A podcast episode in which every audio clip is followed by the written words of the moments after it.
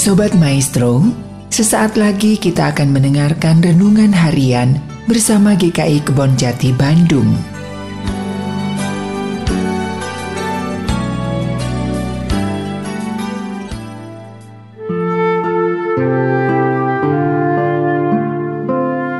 Shalom, Bapak Ibu dan Saudara-saudari yang terkasih dalam Tuhan Yesus Kristus.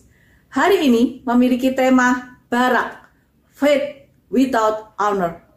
Terambil dari Ibrani pasal 11 ayat 32 sampai dengan 34. Demikian. Dan apakah lagi yang harus aku sebut? Sebab aku akan kekurangan waktu apabila aku hendak menceritakan tentang Gideon, Barak, Simpson, Yefta, Daud, dan Samuel, dan para nabi yang karena iman telah menaklukkan kerajaan-kerajaan, mengamalkan kebenaran, memperoleh apa yang dijanjikan, menutup mulut singa-singa, memadamkan api yang dahsyat, mereka telah luput dari mata pedang, telah beroleh kekuatan dalam kelemahan, telah menjadi kuat dalam peperangan, dan telah memukul mundur pasukan-pasukan tentara asing. Dan sekali lagi, Barak adalah seorang tokoh di mana Barak memiliki iman untuk memenangkan peperangan. Latar belakang ini dimulai ketika bangsa Israel melakukan apa yang jahat di mata Tuhan. Sehingga bangsa Israel ini diserahkan kepada bangsa Kanaan dan diperlakukan secara sangat tidak baik selama 20 tahun. Dan akhirnya mereka berseru kepada Tuhan. Raja Kanaan yang bernama Yabin pada waktu itu memiliki panglima tentara yang hebat yang bernama Sisera. Memiliki 900 kereta kuda yang kalau pada zaman saat ini seperti tank ya.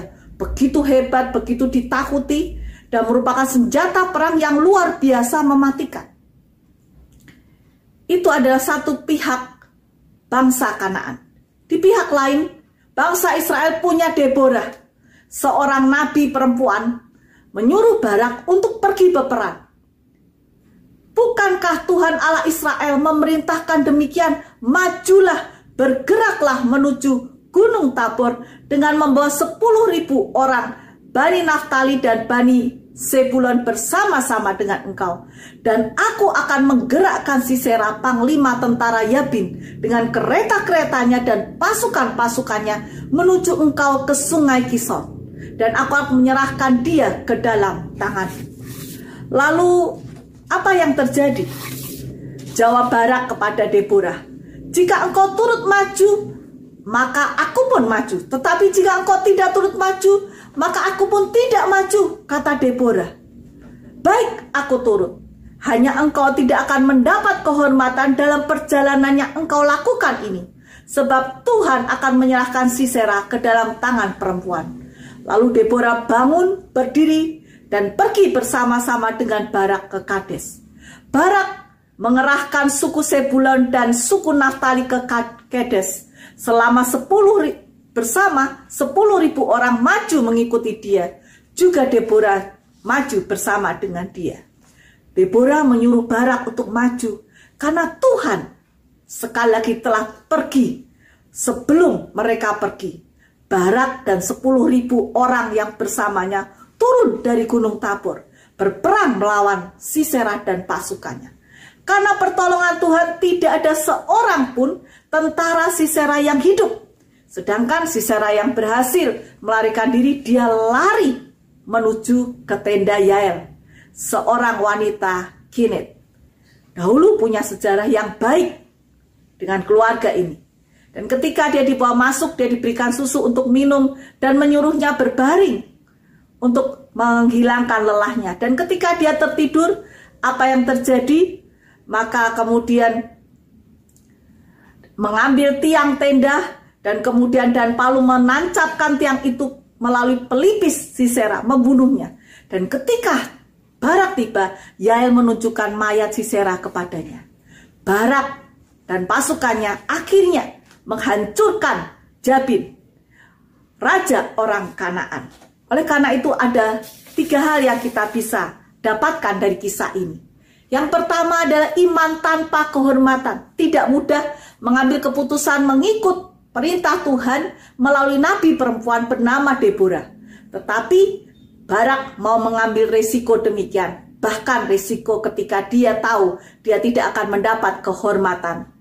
Yang kedua, karena ia lebih menaruh kepercayaan kepada manusia, yaitu Deborah. Padahal Tuhan sudah memerintahkan melalui Deborah, ia yang harus maju sendiri, maka ia kehilangan kehormatan, di mana kehormatannya kemudian diberikan kepada seorang perempuan yang bernama Yael.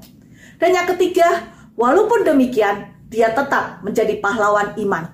Karena dia tetap mengandalkan Tuhan dan bukan kekuatan militer yang dimilikinya.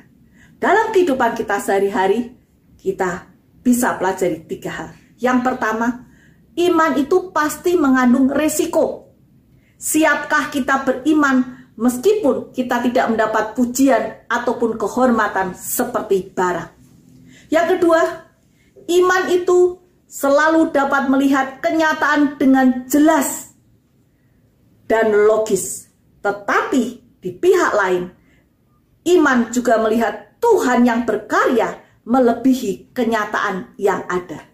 Iman Barak melihat Tuhan yang berkarya bisa mengalahkan Sisera dan tentaranya.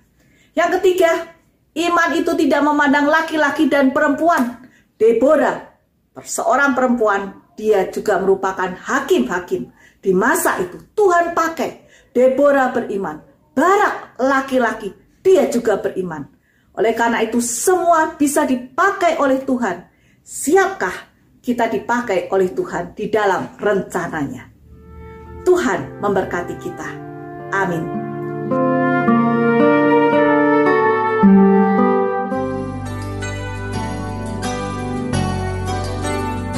Sobat Maestro, baru saja Anda mendengarkan renungan harian bersama GKI Kebon Jati Bandung. Tuhan Yesus memberkati.